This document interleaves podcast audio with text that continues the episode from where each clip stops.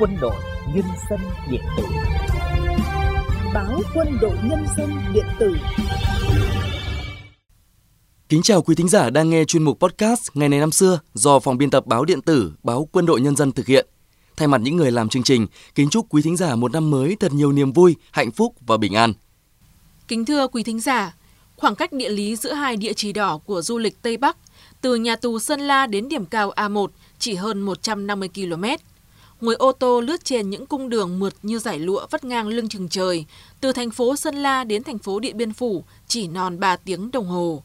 Vậy nhưng trong chiều sâu lịch sử, từ nhà tù Sơn La đến điểm cao A1 là cuộc hành trình kỳ vĩ của tinh hoa cách mạng, tinh thần yêu nước làm nên kỳ tích vĩ đại của chủ nghĩa anh hùng cách mạng thế kỷ 20. Đó là những cảm nhận của tác giả Phan Tùng Sơn trong bài ký từ nhà tù Sơn La đến điểm cao A1, đăng trên trang 21, ấn phẩm Tết của báo Quân đội Nhân dân hàng ngày. Sau đây mời quý thính giả cùng lắng nghe qua phần thể hiện của phát thanh viên Quỳnh Diệp Ngọc Trung.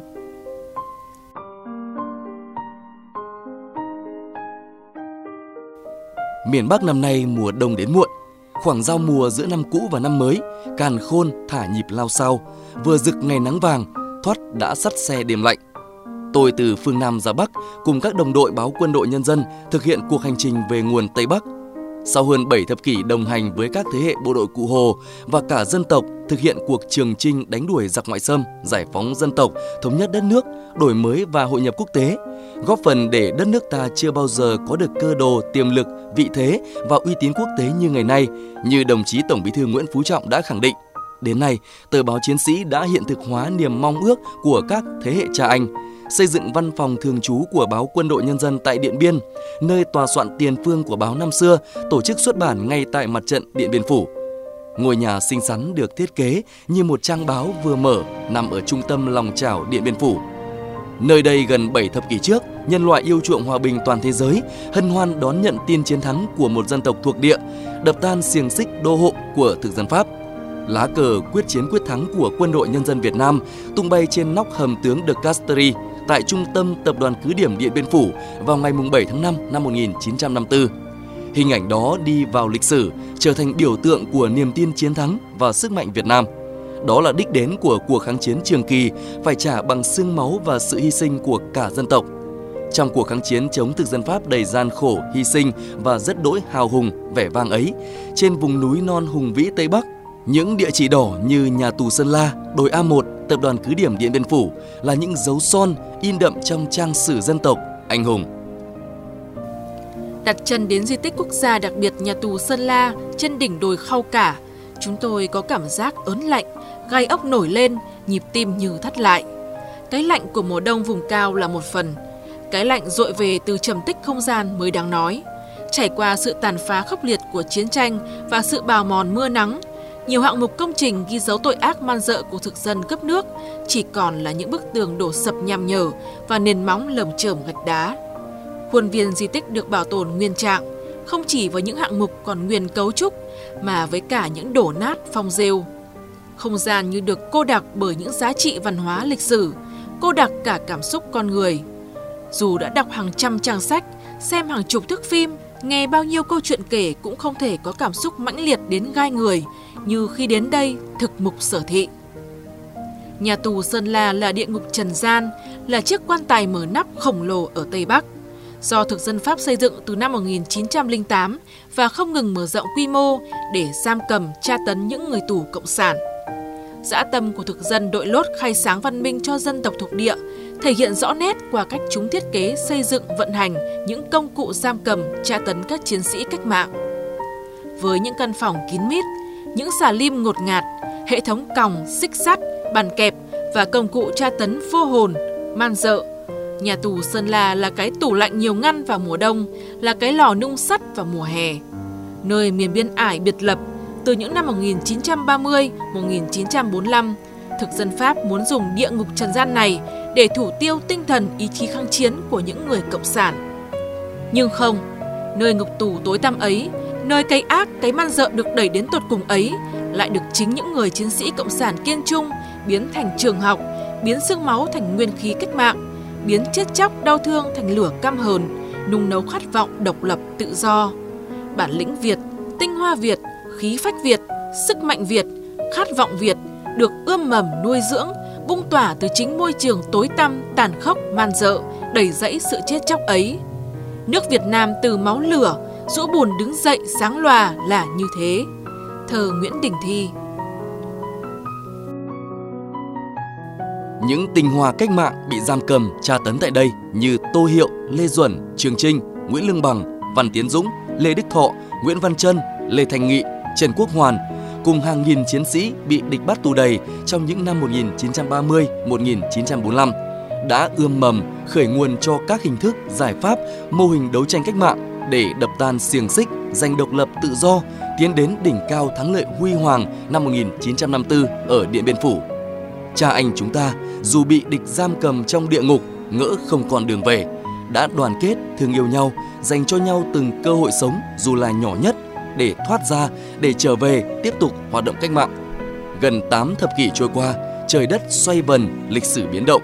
Biết bao lớp người thân ngã xuống thành đất đai tổ quốc, hồn bay lên hóa linh khí quốc gia, thơ Trần Thế Tuyển. Nhưng nơi đây vẫn còn nguyên dấu vết của người chiến sĩ kiên trung, bị địch chặt đầu bêu trước cửa nhà ngục. Lư Hương, nơi đồng chí Tô Hiệu hy sinh, chưa lúc nào lạnh khói nhang. Những cánh cửa sắt và ổ khóa xà lim vẫn nghiến vào bản lề âm thanh khô khốc. Và cây đào Tô Hiệu mỗi mùa xuân đến vẫn không quên bung nụ, đơm bông. Dọc quốc lộ 6 từ Sơn La lên Điện Biên, mùa đông phả lạnh bằng những ngọn heo may bút mái nhà sàn, lên lòi vào tận tán lá, kẽ mầm của những khu vườn đào, cam, mơ mận và cả vị đắng ngọt đặc trưng nơi đĩa rau cải mèo của người em gái bản mông. Nhà tù Sơn La và điểm cao A1, hai hình ảnh đối sánh, hai hoàn cảnh cách mạng nối với nhau bằng tháng năm kháng chiến trường kỳ. Từ địa ngục trần gian đến đỉnh cao quyết chiến quyết thắng, cuộc hành trình của ý chí chiến đấu chiến thắng và khát vọng độc lập tự do được soi lối dẫn đường bằng ánh sáng của Đảng Bác Hồ. Hai địa danh nổi tiếng ở núi rừng Tây Bắc là hai dấu son trói lọi trong lịch sử đấu tranh giải phóng dân tộc. Trên hành trình về nguồn, chúng tôi được sống cùng lịch sử, tri ân các anh hùng liệt sĩ, đón nhận nguồn sức mạnh, niềm tin từ linh khí non sông. Hàng nghìn ngôi mộ chưa xác định được thông tin liệt sĩ trong nghĩa trang liệt sĩ A1 đã nói lên tính chất khốc liệt và những mất mát, hy sinh không gì bù đắp nổi của con đường đi đến đỉnh cao chiến thắng. Bát hương trước mộ các anh mỗi ngày lại dày thêm chân nhang, tàn nhang cong tụ thành hình búp sen mãi mãi tuổi thanh xuân. Khói nhang thăng thiên hòa cùng mây trời phủ trắng đỉnh đồi. Và trên chập trùng núi cao, mỗi mùa xuân đến, hoa ban lại nở trắng trời như lời hẹn ước. Trên đường bản cao xuống chợ, hoa mơ lại trắng, vườn cam lại vàng.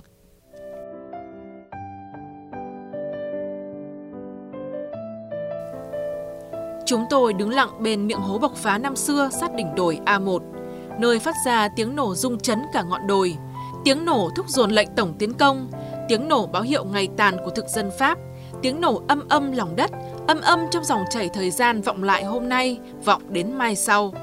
Thanh âm từ lớp lớp trầm tích đất đai như đang vọng về, hòa trong bản nhạc hào hùng giải phóng điện biên, hòa trong muôn tiếng chim ca và tiếng cỏ cây cựa mầm vượt rét, chuẩn bị cho mùa xuân nảy lộc, đâm chồi. Chúng tôi bước lên từng bậc thang, đi theo nhịp cầu rích rắc mô phỏng cấu trúc giao thông hào của chiến sĩ Điện Biên năm xưa, vào đền thờ liệt sĩ tại chiến trường Điện Biên Phủ.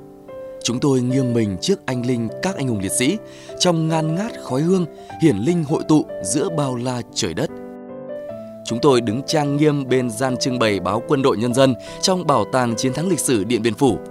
33 số báo đặc biệt của tờ báo Chiến sĩ xuất bản ngay tại mặt trận Điện Biên Phủ. Từng tin, bài, từng bức ảnh, nét vẽ, từng chữ, từng câu vẫn rực lên hào khí quyết chiến quyết thắng, ngỡ như vừa mới xuất bản hôm qua. Trở lại công trình đang dần hoàn thiện dưới chân núi mướt xanh cây rừng, lòng chúng tôi ấm lên giữa tiết trời xe lạnh. Kể từ đây, trong lòng chảo Điện Biên Phủ, nơi lịch sử cô đặc những giá trị trường tồn, đã có thêm dấu ấn mới của tờ báo Chiến sĩ, tờ báo mang niềm vinh dự vẻ vang, đồng hành với chiến sĩ Điện Biên trên hành trình vươn tới đỉnh cao thắng lợi huy hoàng. Rời Tây Bắc về xuôi, thời gian làm đầy thêm cảm thức. Trong không gian bảo tồn các giá trị lịch sử, từ nhà tù Sơn La đến điểm cao A1, từ những thứ giản dị nhất của gạch đá, cỏ hoa cũng ẩn chứa thông điệp anh hùng. những điều vĩ đại được ươm mầm hun đúc từ những điều giản dị như thế. Đất nước mở hội đón chào xuân mới, áp vào lịch sử, nghe tiếng vọng từ hào khí ông cha, lại thấy hiển linh hội tụ trên con tàu tổ quốc, thanh thanh biển lớn hùng cường.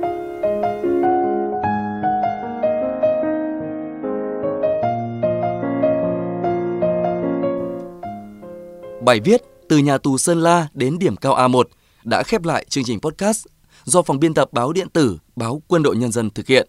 Chỉ đạo nội dung Phó Tổng biên tập Đại tá Nguyễn Hồng Hải, chỉ đạo sản xuất Thượng tá Nguyễn Xuân Hòa, tổ chức sản xuất Trung tá Phạm Thị Tuyết cùng các biên tập viên phát thanh viên Thu Hương, Ngọc Trung, Quỳnh Diệp thực hiện. Cảm ơn quý thính giả đã lắng nghe chương trình. Xin kính chào và hẹn gặp lại.